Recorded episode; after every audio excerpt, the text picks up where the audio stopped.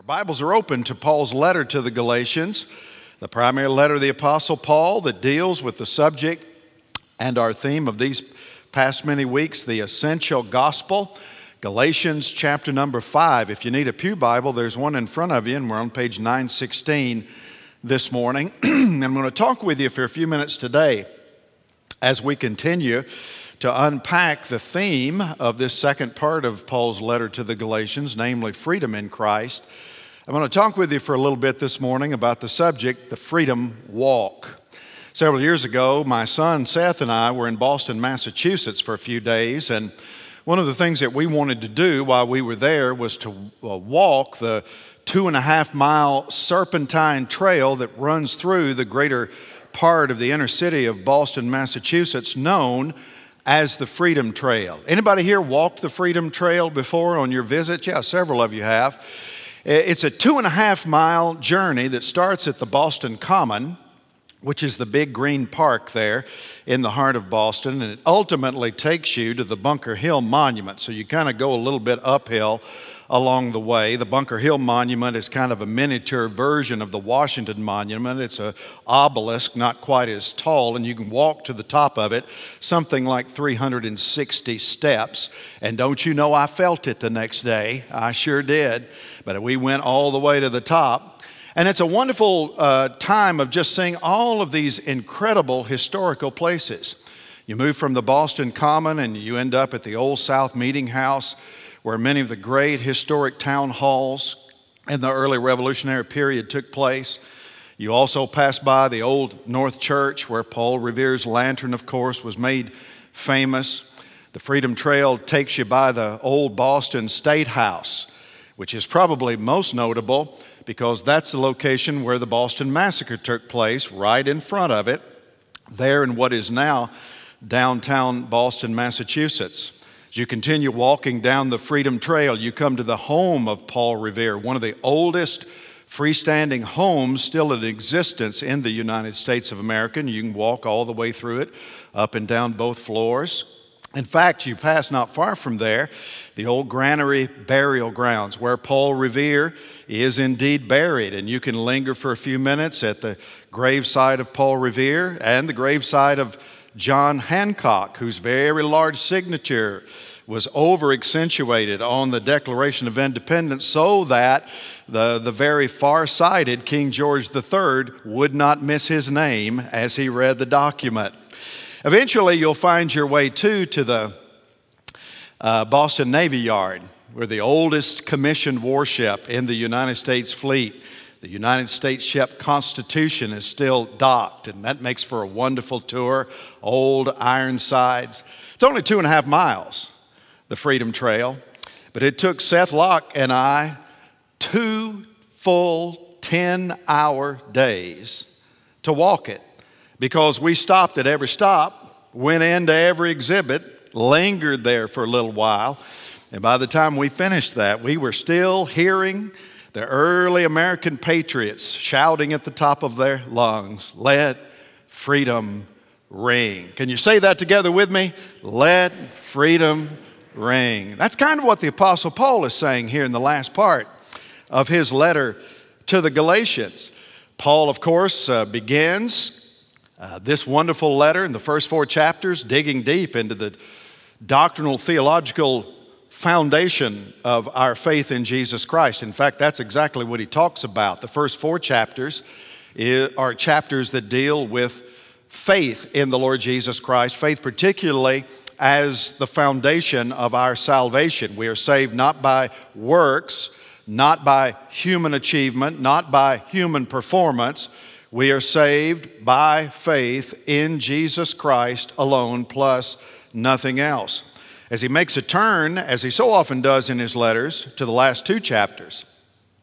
He wants to help us understand how to take that rich theological truth that he's just spent all that time developing and unpacking, how to take that rich doctrinal truth and apply it practically to our everyday lives. Paul was, in that sense, a very modern preacher, if I could say it that way because most modern audiences are not interested in platitudes. They want to know how do I live it? How is it real in my life? How is this applicable to decisions that I make every day in my life. Well, Paul understood that 2,000 years ago and himself made those applications, at least in part, for his readers. And that's what he's doing here. He has moved from a deep seated theology about faith in Christ being the foundation of who we are as a people, now to a subject about freedom in Christ, how to live as the free people that we are. Pastor Eric Mitchell introduced this theme last week in his message, Free at Last. And Galatians 5:1 is Paul's let freedom ring moment. For he says there, it is for freedom that Christ has set us free. Stand firm, therefore, and do not submit again to a yoke of slavery.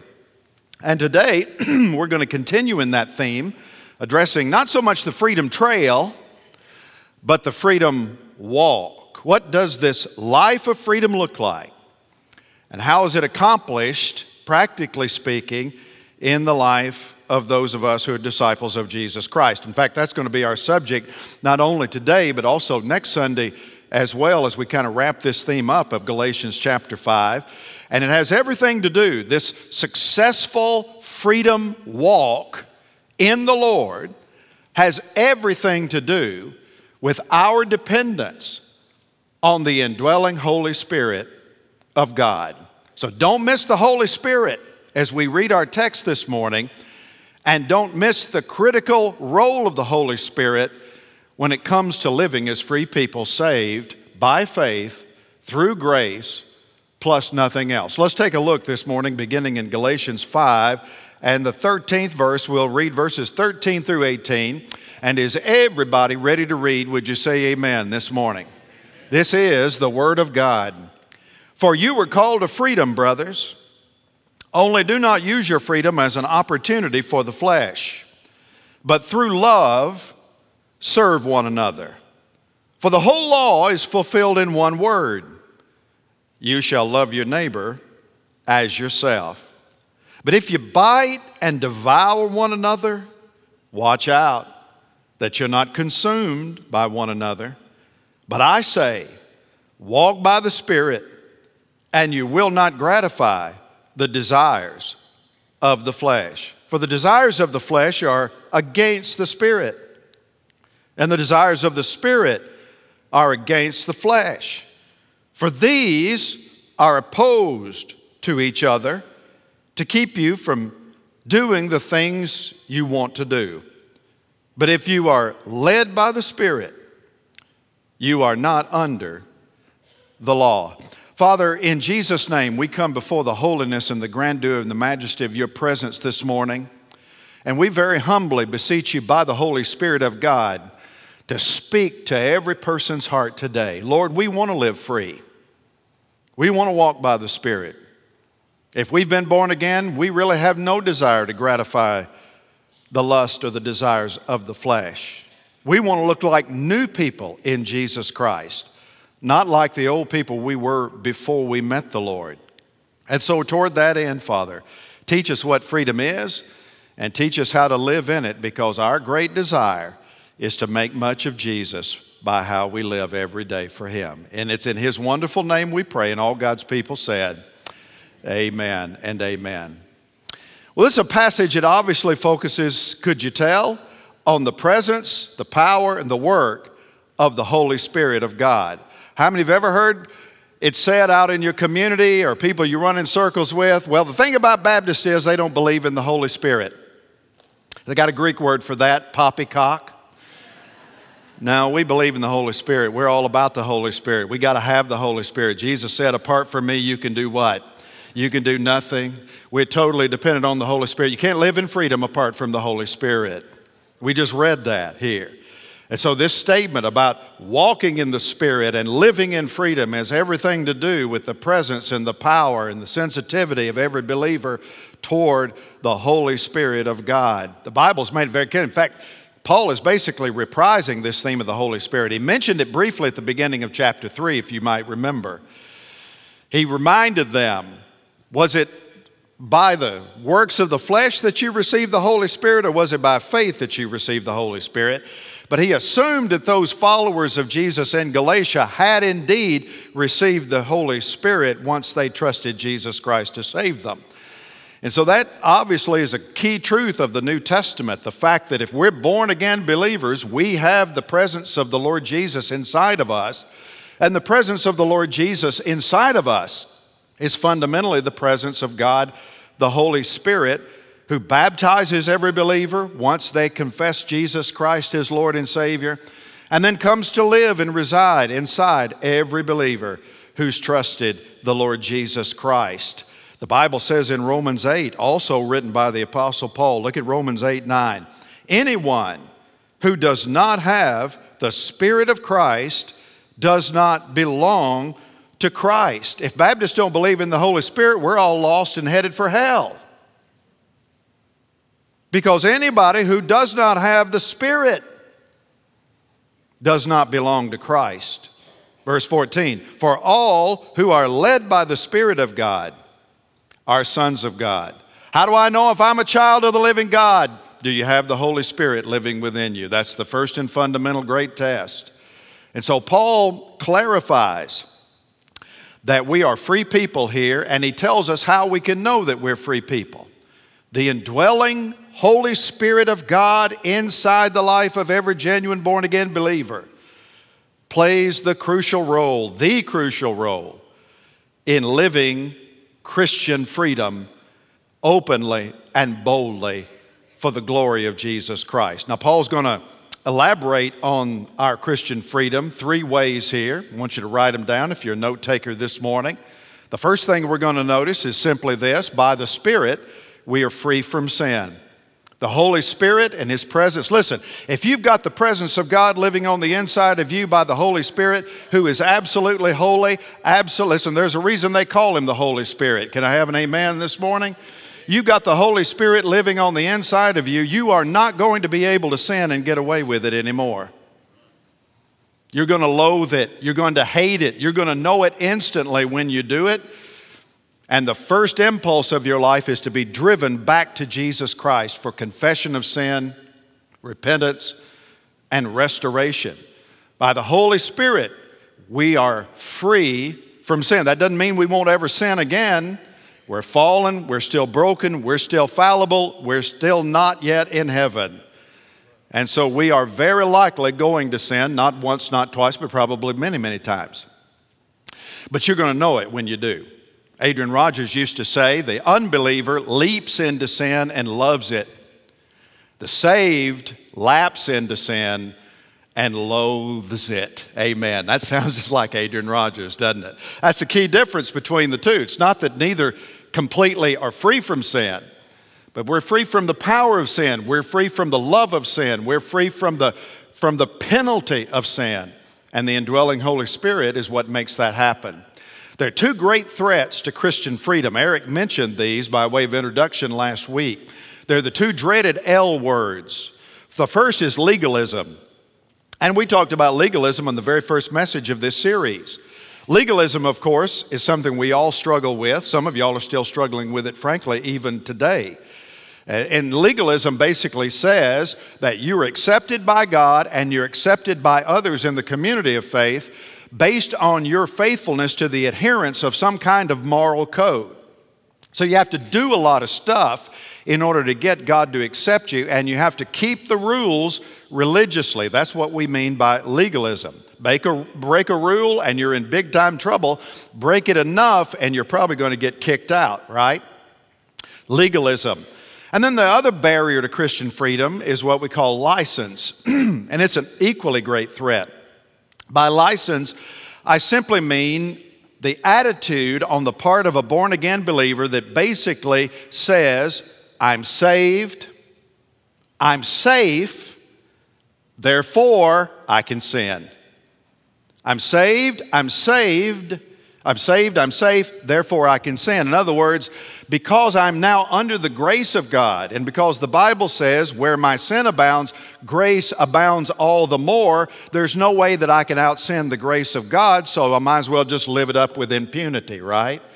I can do whatever I want, and I'm safe in the arms of God. I've got my get out of jail free card. Doesn't really matter how I live. But you all know as well as I do, the Bible teaches no such thing. How many of you have ever heard it also said about Baptists? Well, they believe down there at that Baptist church, once saved, always saved. And all in the world that is is a license to sin. That's just license to live however you did any such thing. I'm going to make a very bold and important statement here that you need to hear more than anything else I say today. Are y'all listening? Amen. There's no such thing as a license to sin. It does not exist. Paul says in his letter to the Romans, chapter 6, verse 1, What shall we say then? Are we to continue in sin that grace might abound? In other words, now that I'm saved, am I free to sin? Am I free to sin carelessly? Am I free to sin casually? Am I free to sin willfully? Even intentionally, because I know that where sin abounds, God will forgive because his grace abounds all the more. Paul asked the question rhetorically is that what that means? And he answers the question in the King James Bible God forbid. In most modern translations, it says something like by no means, absolutely not. It's a double negative, which makes it emphatic negation. No, not ever is one way we might translate it. And so his point there is that Christ didn't die so that we could continue to live like the devil. Christ didn't die so that we could continue to live any old way that we want to live. That's the way lost people live. Lost people live by impulse. Lost people live by feelings. Lost people live by the gut. But saved people don't. Saved people live by the Spirit of God. Christ has freed us from all of that. That's what we're free from. We're freed from the bondage of sin. We're freed from the love of sin. Christ has set us free in order that we might now accomplish our primary purpose, which is what? Why are we here? Why do we live? To make much of Jesus. That's what. Your life's not about you anymore. It's not about you. It's about your life reflecting the glory of Christ in a lost world so that others might see the holiness of the Lord in you and in me. Listen, going out and living like you want to live and using whatever philosophy you do to justify that is presuming upon the grace of God. That's presumption. That's, that's, that's a person wanting to remain in the driver's seat of their life. When faith requires that you move over to the passenger side and you let the Lord Jesus command the ship of state. No, the problem with a lot of people today is they want to confess Jesus is Lord with their lips, but then live like they are. And the Bible knows nothing of that. No, our, our consistency in glorifying Jesus as supreme Lord of our life can be done in a believer's life, even this side of heaven. And it has everything do, to do with the Holy Spirit who's alive in us. Now, we've already seen how authentic children of God have all received the Holy Spirit. You get that when you're born again. Confess Christ as Savior and Lord, and there's an immediate, what theologians call baptism of the Holy Spirit, where the Spirit fills your life, indwells your life, seals your life. You become a child of God for the rest of eternity. But the Spirit moves into your life principally as guide. This is what Jesus was teaching his disciples about in the upper room, John 14, 15, and 16, the night before he died. I'm going away, but this is an advantage to you, Jesus told those disciples. Well, how can your going away be an advantage to us? We've given up everything to follow you. And he said, Well, if I don't go, the Holy Spirit cannot what? That's right. The Holy Spirit can't come if I don't go. And it's a better deal for me to go so that He can come because while you can be with me, the Holy Spirit is advantageous to you because the Holy Spirit can now be in you. There are times, Jesus said, where I could separate myself from you when He was with His disciples. He could go up to the hills to pray and they'd be without Him for a period of time. But once the Spirit of God moves in your life, you're never separated from God. Never for a nanosecond. Isn't that an encouraging thought this morning? As a child of God, I'm never, listen, my children were separated from me busy pastor, off to meetings, off to conventions, off to visit folks in their home, off to hospitals. There were lots of times my kids were separated from me. But I'm just here to say this morning there's never a time that a child of God is ever separated from his or her heavenly Father, not for a nanosecond. And the reason that's true is because he's moved in. And because he's moved in, here's the thing you can't sin and get away with it anymore. If you sin and love it, something's not right. Something's wrong in River City, as the music man used to say. We got trouble in River City. No, you won't be able. You'll know it when you sin because the presence of the Holy Spirit has freed us from sin. And that's how you glorify God. You recognize that, first of all. We've received the Holy Spirit. But then that being true, Paul makes a critical statement in Galatians 5:16. Here it is. One of the most important statements in the whole letter, scripture memory quality right here. But I say, walk by the Spirit, and you will not fulfill the desires of the flesh.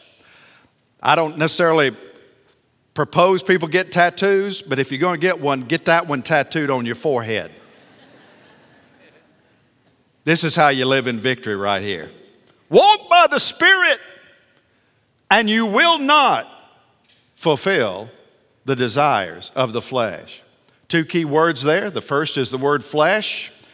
That doesn't refer to human body the way Paul is using it here, though it can refer to the human body, and frankly, it probably does eventually get around back to the real flesh of our bodies. Because most of the time when you sin, it usually involves the body in some way, whether the physical or the mind or some part of your body. But Paul is using it here to describe the you you used to be before you met Jesus Christ. The term flesh can be used in a spiritual sense in the New Testament. In fact, it probably is used more in the spiritual sense than in the physical sense in the New Testament. It refers to the, to the sinful nature that we used to live by. See, before you met the Lord, life was all about you.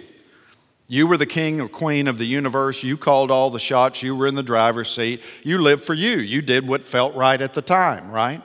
You called the shots. You were Lord of your life. That's the sinful nature acting. But see, we've been delivered from that. Now, it's still hanging around. You say, well, do, what do you mean it's still hanging? Well, what do you think the devil appeals to when he tempts you? The sinful nature never dies this side of heaven because if it did, you'd be free from temptation. Now, the devil's got to have something to appeal to, isn't that right? And what does he appeal to? The old you.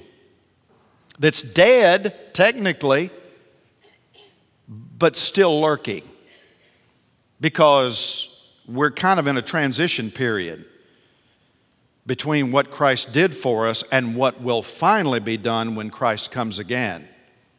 And in the intermediate period, we still battle with the flesh, those old desires. That's why the devil tries to make a mess of your life. But there's a way out of that. The process of Christian growth is what we call sanctification. And sanctification is spearheaded by the Spirit who lives within you. We call it at Hillcrest becoming like Christ the process of growing so that we look more and more like Jesus Christ with every passing day, with every passing week, with every passing year. And sanctification, that process of becoming like Christ, is predicated on you and I learning to walk by the Spirit of God. That's how it happens. This is, this is why it's given as a command here. Jesus, I mean, Paul doesn't say to the believers in South Galatia and by extension to us, he doesn't say, you know what, it'd be a great idea if you started walking by the Spirit. No, he says, do it. Walk by the Spirit. It's the only way. It's the only way to live in freedom. It's the only way to look like Jesus. It's the only way to live conquering sin. Walk by the Spirit. Otherwise, you'll tend to drift back to a life that's all about you. See, possessing the Spirit's automatic. You don't have to do anything to receive the Holy Spirit. Just trust Jesus. The leading of the Holy Spirit is a given. You don't have to do anything for the Holy Spirit to lead you. He's in you, He's going to lead. The question is, you going to listen? The Holy Spirit will lead.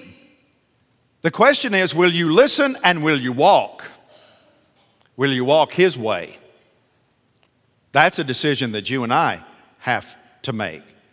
And the way we do that, I'm going to talk a little more about this last week, but the way we do, you got to be sensitive, you got to pray, you got to stay in the Word, you got to gather with your church, listen to the preaching of the Bible, connect in a small group where you can talk about the Bible, have, this, have the Word of God soaking inside of you, saturating your life, and you listen to the Spirit, you commune with the Spirit, and you follow the Spirit's prompting. How many of you have ever you've ever felt the Spirit of God prompt you and you knew it was all God? Man, that happens all the time to a believer who's walking in the Spirit. The Spirit's going to lead you.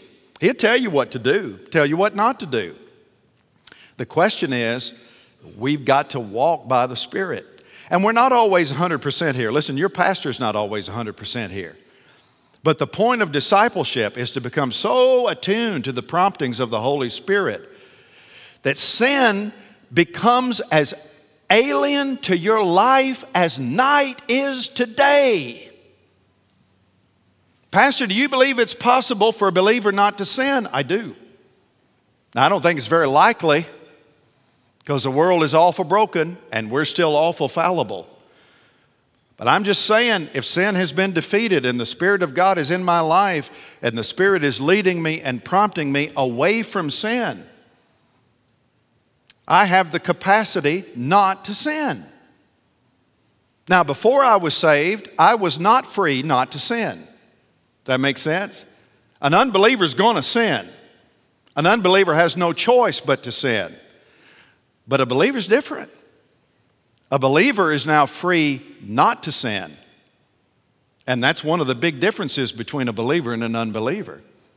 And the only way to do that is to 100% consistently do what Paul says here in the form of this imperative walk by the Spirit, and you will not fulfill the desires of the flesh. That's the promise, and it can happen if we stay attuned to the leadership of the Holy Spirit and every moment, every day, walk by the Spirit. Everybody with me so far? By the Spirit, we are free from sin. And I've used almost a whole sermon talking about that one thing, so let me put it into fourth gear this morning. Secondly, by the Spirit, we're free to serve. Free from sin, but a life of freedom is a, is, is a life of service. Now, all of a sudden, what's different about a believer's life? It's about other people. It's not about me, it's about the Lord. And it's about my life reflecting His holiness. But Paul also says not only about the Lord, it's about others. Again, it has nothing to do with you. Leon Morris wrote, Any man wrapped up in himself makes for a very small package. Amen. And so, to demonstrate yet again how our new life in Christ is not about us, Paul says in the last part of verse 13 do not use your freedom as an opportunity for the flesh, but through love, what? Say it out loud. Serve one another. Now, this is another of the great one another's of the Bible. All those wonderful one another. Love one another, serve one another bear one another's burdens, encourage one another, submit to one another, one another, one another, one another. Here he says, through love, serve one another. Let me just say this morning, we're never more like Jesus than when we serve one another. Jesus said about himself, Son of Man came not to be served, but to serve, to give his life as a ransom for many. Can I just say it? Y'all still with me? Say amen. If you're not serving others from a heart of love, you're not walking by the Spirit of God. That's one way to know. Am I serving other people with my life? That's one way to know. Because if the answer to that question is no, then I can, I can already tell you're not walking by the Spirit, at least not completely. Because this is how we know. Freedom in Christ is not self serving, freedom in Christ is self sacrificing, just like Christ for you. The word translated serve there, many of you who have studied the Bible for a while know that that's a verbal form of the noun doulos, doulos, bond slave, bond servant. And that's prompted many people to uh, remark that Christianity, in many respects, is an exchange of one kind of slavery for another.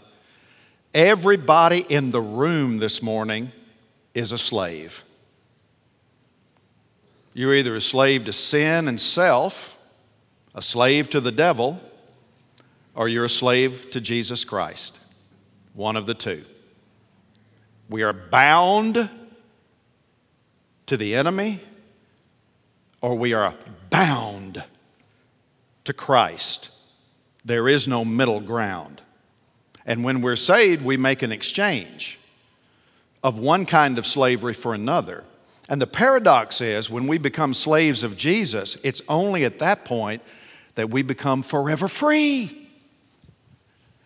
Freedom is found only in bondage to Christ.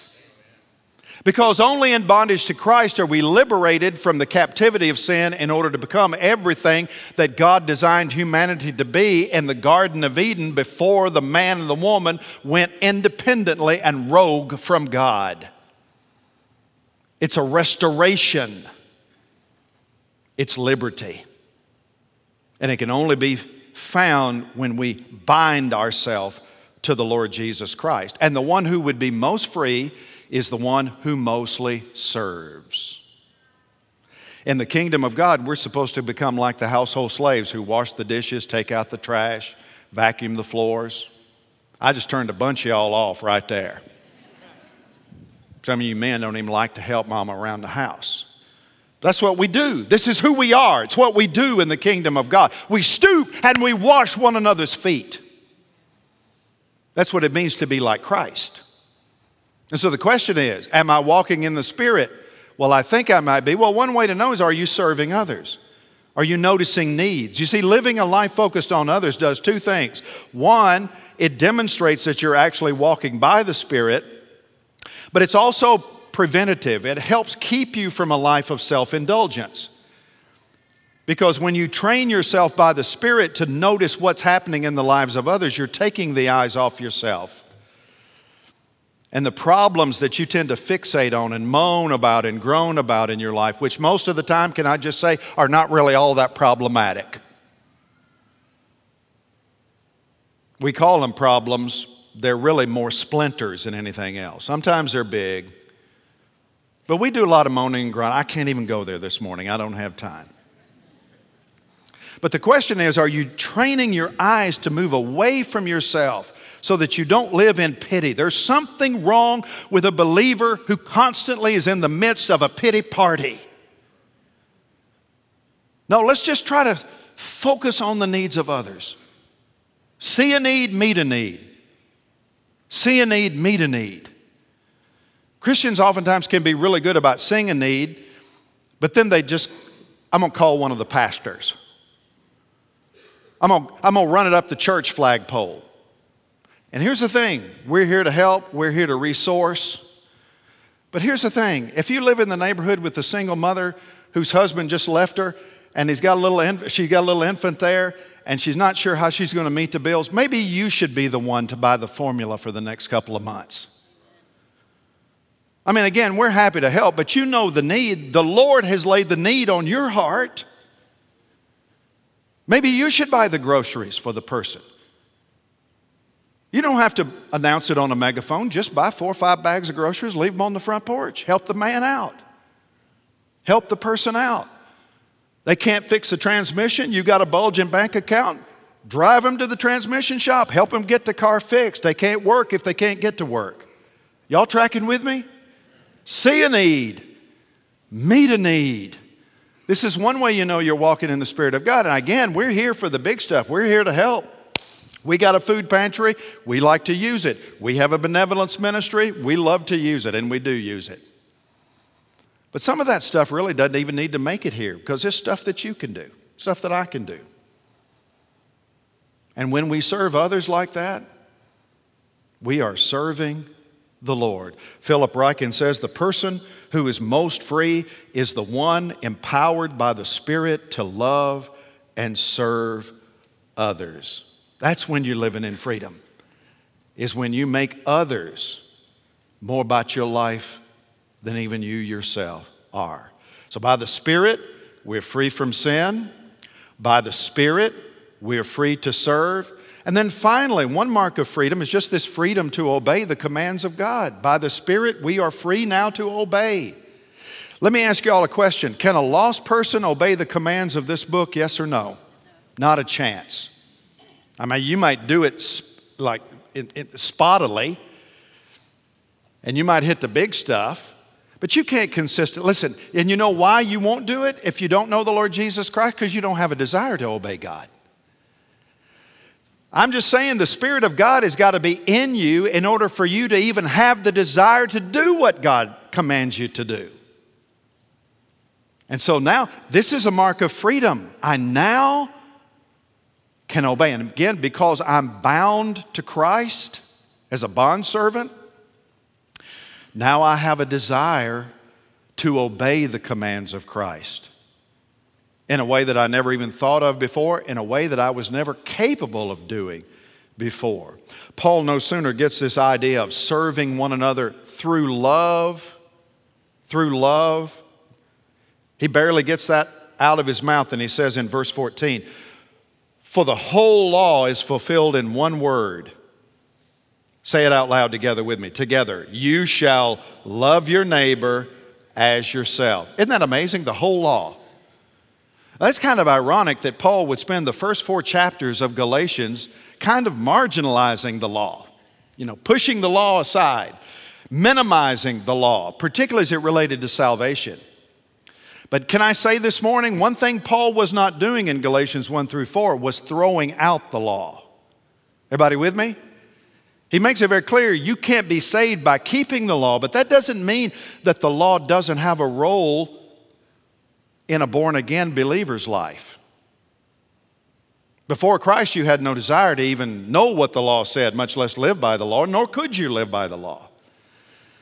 Here's the thing now that the Holy Spirit is in me, leading me, prompting me, now that I'm free, I have the capacity to say yes to the law and to actually do what the moral law of God commands me to do.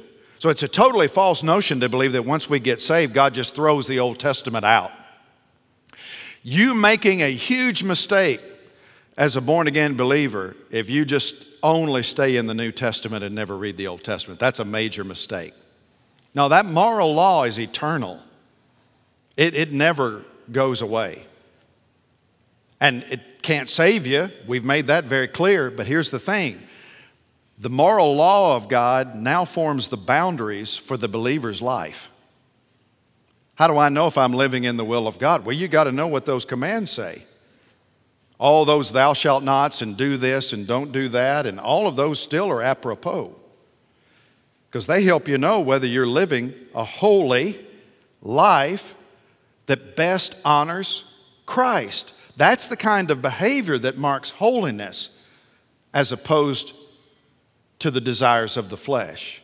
And it's that kind of behavior that the Holy Spirit leads us to embrace and to do. That's the kind of behavior you consistently will reflect if, if, if you're walking by the Spirit of God. But obedience to the law always begins with the greatest commandment I mean, Paul gives it an entire chapter. It's called the love chapter, 1 Corinthians 13. So there's no question that Paul elevates love as the highest of all Christian virtues. So love's kind of a first among equals because love is the greatest of, the, of these, Paul says. It's the most excellent way. And as God has loved us, so we are also to what? Love one another. That's right. And if we fail to do that, we fail. You can't not not love others and walk in freedom. Because love is the heart of the freedom walk. No, as God has loved us, so we're to love one another. The Bible says that. Jesus said it, and Paul reflects it here. You can just sum up all of the Old Testament law in those two commands. Jesus says, Love the Lord your God with all your heart, soul, mind, and strength. And the second is like it you shall love your neighbor as yourself. If you want to know the essence, the foundation upon which God's moral law was built, that's it right there. Nothing more important than that. And so, if you fail to love and serve others, this is why this is such a big deal. You fail to love and serve others, you fail to look like Christ, you fail to love and serve others, you fail to walk by the Spirit of God. It reflects an obvious self centeredness that's destructive for the church over the long haul. That's what verse 15 is there to remind us of. What happens if believers in large enough numbers fail to love and serve others? Well, verse 15 tells us what we're left with. If you bite and devour one another, watch out that you're not what? Yeah, the three key words there bite, devour, consumed. Y'all remember watching Mutual of Omaha's Wild Kingdom? Man alive. It's rough out there in the world of nature. And see, what happens is if you fail to walk by the Spirit, you'll fail to love and serve others. And if you fail to love and serve others, and if that happens in enough numbers across the body of Christ, the people of God end up looking more like a pack of wild animals than, than they look like a flock of redeemed sheep. They bite one another. That's what animals of prey do. It starts with a bite. And then they devour one another, they rip the flesh. You ever wondered why a, that little pooch of yours at home, you give him a stuffed animal for Christmas, and the first thing he does is get it in its mouth and start shaking it around? It's trying to break its neck.